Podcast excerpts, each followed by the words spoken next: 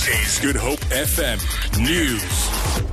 Good morning. The ANC says it will continue to talk to members who are not happy with the running of, the organisation.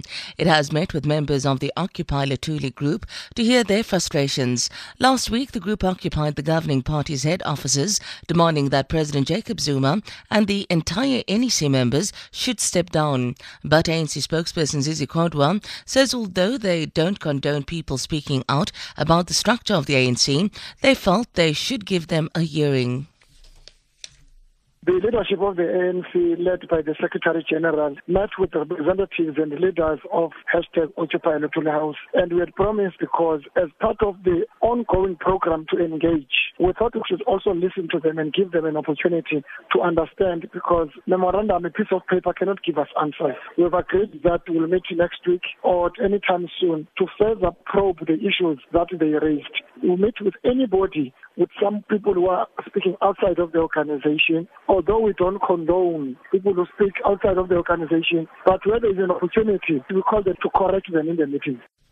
Legal representatives of the ANC and DA MP Dianne Kohler Barnard met in chambers at the Equality Court in Cape Town today regarding the PW Botha Facebook matter. The parties decided to meet next week to discuss a way forward. The ANC filed court papers after Kohler Barnard earlier shared a post on Facebook praising the apartheid era Prime Minister. They said this amounted to hate speech. The MP was then expelled from a party but had since been reinstated. The parties today decided to plot a timetable on when certain court papers needed to be filed and when they'll meet again.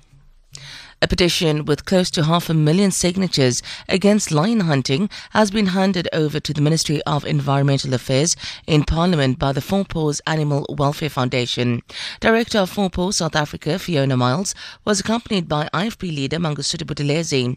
Miles says the petitions were collected from across the world. She says the foundation wants an end to the hunting and killing of lions.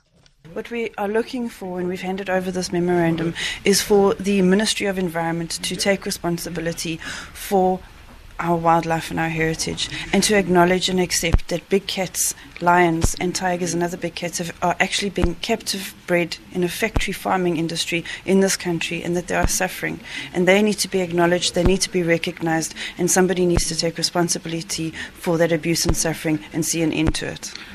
The United Nations Special Envoy to Syria says he is satisfied there has been a significant drop in the level of fighting since the introduction of a temporary ceasefire on Monday. Staffan de Mistura acknowledged the truce had a shaky start. Yesterday we did see some level of violence continue after sunset including some allegations of airstrikes and some allegation of mortar shelling near Castello Road by the opposition in this case. However, let's be uh, quite clear, by early morning, every report we have been seeing indicates a significant, significant drop in violence. For Good Hope FM News, I'm Sandra Rosenberg.